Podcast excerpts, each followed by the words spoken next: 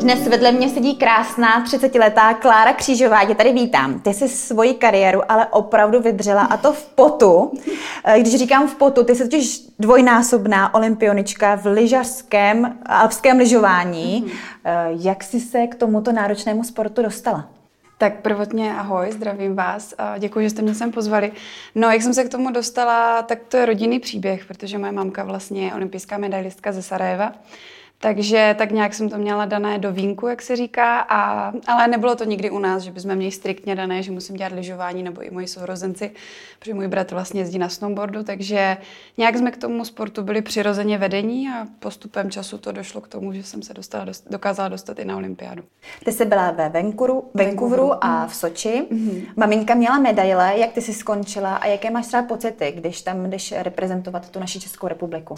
Tak Vancouver, to jsem byla ještě také mladé kuře, jak se říká, takže to byla pro mě obrovská zkušenost, protože najednou jako sice se pohybujete v tom světovém poháru, ale najednou se objevíte na té špičce toho sportu a zjišťujete, jak to vlastně funguje a vidíš tam i ostatní sporty, nejenom to lyžování. To bylo 2010? To bylo 2010 ve Vancouveru, takže to bylo vyloženě o zkušenostech, ještě jsem měla startovní číslo jedna, takže nervozita, všechno jako hrálo roli, takže to bylo opravdu zkušenosti, ale v Soči už to byla olympiáda pro mě snů, sice výsledkově jsem byla spokojená a nejlepší umístění bylo vlastně 17, 19 a 21. Uh-huh. Je to právě třeba ta maminka, která tě k tomu jako přiměla, nebo si viděla, že třeba maminka v tom byla úspěšná, nebo jak jsi vůbec vybrala to, že nechceš studovat normální školu, nebo asi si studovala, k tomu se ještě dostaneme. Eh, kde tam je to rozhodnutí, že chceš sport dělat profesionálně? Bylo to hodně přirozená cesta, musím říct, protože když já do něčeho jdu, tak se do toho snažím jít naplno. Takže i ten sport jsem dělala do toho dětského věku, samozřejmě i ostatními sporty, ale potom v tom přelomu do, toho, do té juniorské kategorie už to bylo o tom trošičku jako sebezapření. kolik ti bylo teda? V těch 15, 16, 15, 16, takže když jdete na tu střední školu, tak se to začíná lámat a hold člověk se musí rozhodnout, jestli půjde s kamarády do kina nebo na diskotéku a podobně. Nebo... to mě zajímá, ten moment, eh, co tě přimělo, aby si se rozhodla, že teda sport profesionálně. Ty říkáš, že chceš dělat všechno naplno, stoprocentně ta škola asi potom jde trošičku stranou, nebo respektive pak tam jsou možná nějaké individuální plány, to se tě ještě zeptám, ale teď by mě zajímalo ten okamžik, co je to tak a teď já to teda chci dělat na 100, na milion procent. Asi pro mě teda to bylo uh, láska k tomu sportu. Já musím říct, že u mě to bylo opravdu, že ten sport do dneška miluju a jsem ráda, že i celkově ten konec, jak byl, takže mi to neskazilo ten pohled na ten sport. A takže u mě to bylo, já miluju přírodu, miluju, sport, pohyb všeobecně a věděla jsem, že díky tomu se můžu dostat do světa a tak, takže to bylo asi to rozhodnutí, že to chci dělat naplno. Doporučila by si třeba našim studentům, kteří se teďka na nás dívají, aby se opravdu rozhodli dělat to, co je baví, nebo na co jsou oni nastaveni, přestože třeba to není klasické, klasické studium? Stoprocentně. Já myslím, že každý se musí rozhodnout podle toho tak, jak to cítí a věřím, že v těch 15-16 je to docela náročné vědět, co chceš dělat ale když člověk poslouchá sám sebe nebo vnímáte, co vás baví, co vás nebaví, tak eh, jít tomu naproti. No. Teď mě ale zajímá, a určitě nejsem sama, ta škola. Jak se dá skloubit studium takto náročným asi tréninkovým plánem, cestováním a vlastně, vlastně všechno, co to obnáší? No, nebylo to úplně nejjednodušší, ale já jsem vlastně základku zvládala i, i na základní škole jsem měla takový individuální plán. Si vzpomínám, moji spolužáci z toho byli tak trošku jako vyjevení, že najednou odjedu, odjedu najednou na týden a nejsem tam prostě. Takže hodně to bylo už od té základní školy o tom, o, že se musím učit sama. Takže my jsme třeba, když jeli na ledovce, já jsem měla různé prostě úkoly, co musím splnit, až přijedu, tak budu mít písemky a podobně. No ale potom ta střední škola, já vlastně prvák, druhák jsem ještě byla v Americe na škole, takže půl roku jsem byla v Čechách, půl roku v Americe kde mi vlastně neuznali to, co jsem dělala v té Americe, protože já jsem byla na lyžařském gymnáziu a v Čechách jsem dělala soukromou podnikatelskou školu. Takže jsi studovala Takže... dvě školy zároveň? V úvozovkách ano. Jako já v té Americe jsem byla uh, primárně kvůli lyžování, takže tam jsem spíš se naučila zvládat jazyk. dvě školy zároveň plus sport? Těžké, hodně těžké. Ne, ta Amerika byla vyloženě zaměřená na sport a na angličtinu. Mm. Takže když jsem se potom vrátila na jaře, tak jsem vlastně dodělávala, já jsem nechodila normálně do hodin. Já jsem měla doučování vždycky s těma učitelama, jsem se musela individuálně domluvit na, do, na doučování, co mám udělat za práci a podobně. Takže bylo to hodně o té sebedisciplíně, hodně o tom nastavení si těch cílů, co chceš udělat, mm. jak mhm. chceš udělat.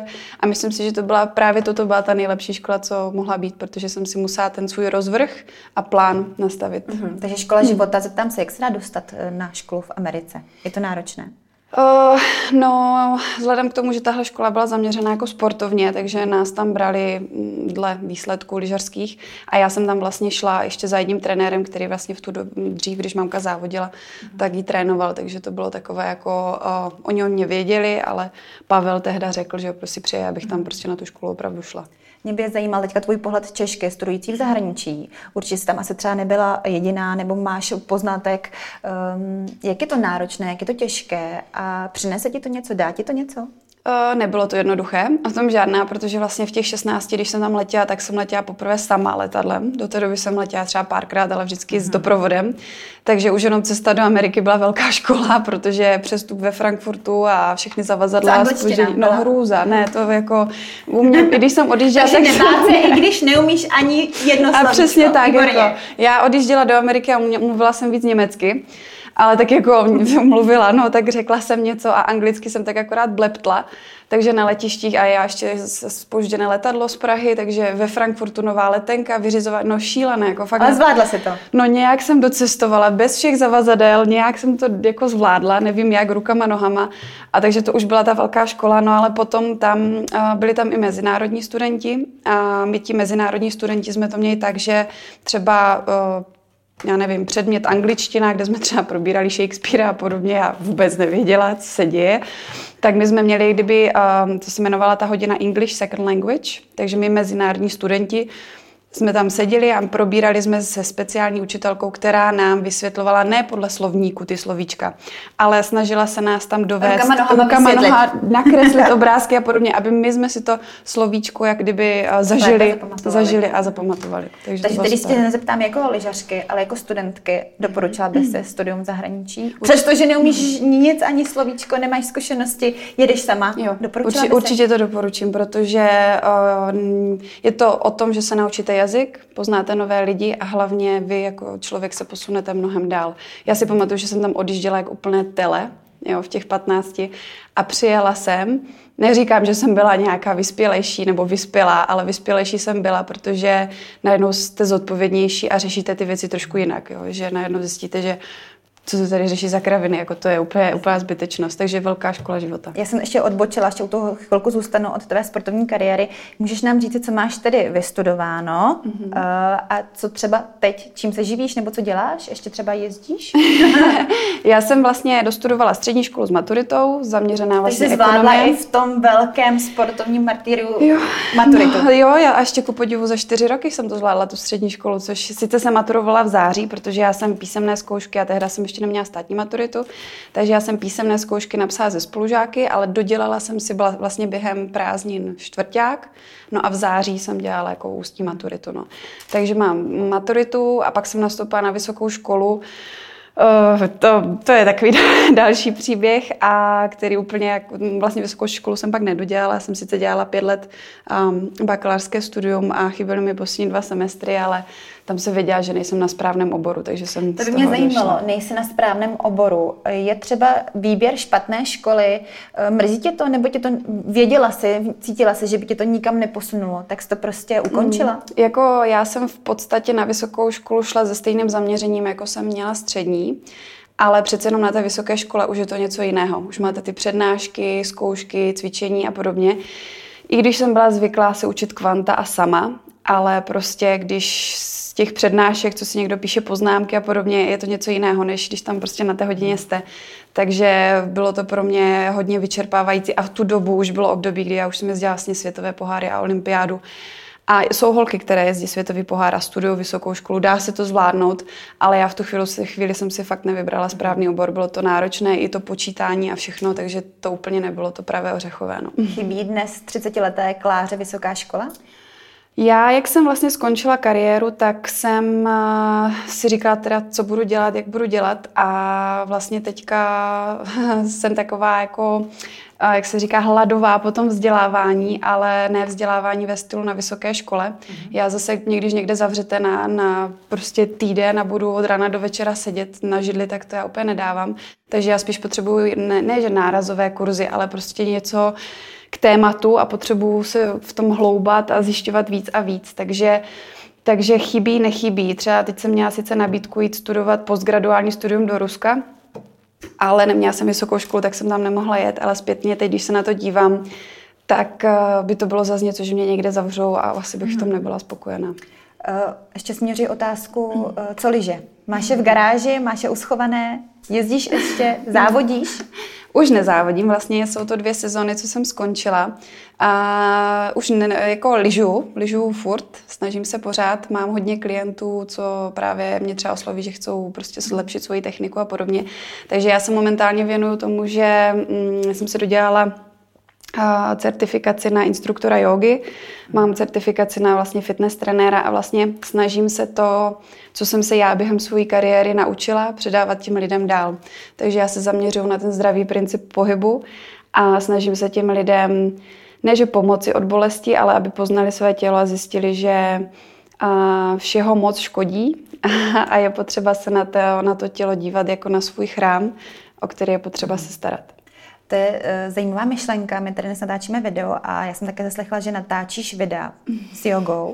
Jaký jsi program univerzity, tak jestli nám k tomu ještě můžeš něco říci, kde třeba s někým spolupracuješ nebo co vlastně teď děláš?